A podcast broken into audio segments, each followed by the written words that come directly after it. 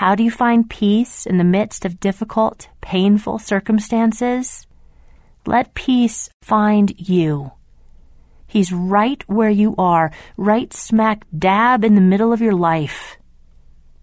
In the midst of our joy, our busyness, our sorrow, and our suffering, we must turn our gaze on Jesus. Invite Jesus in. Ask Him to prove to you once again that He is who He says He is. He says He is our strength, our shield, our rock, our hiding place, our refuge, our deliverer, our great comforter, our faithful companion, and our ever present friend. Jesus says he is the mighty God, the Prince of Peace. We can trust him.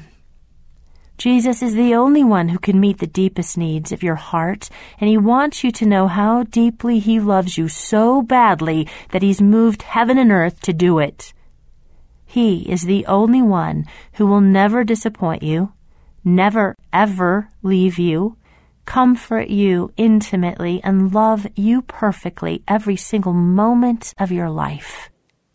Invite him in.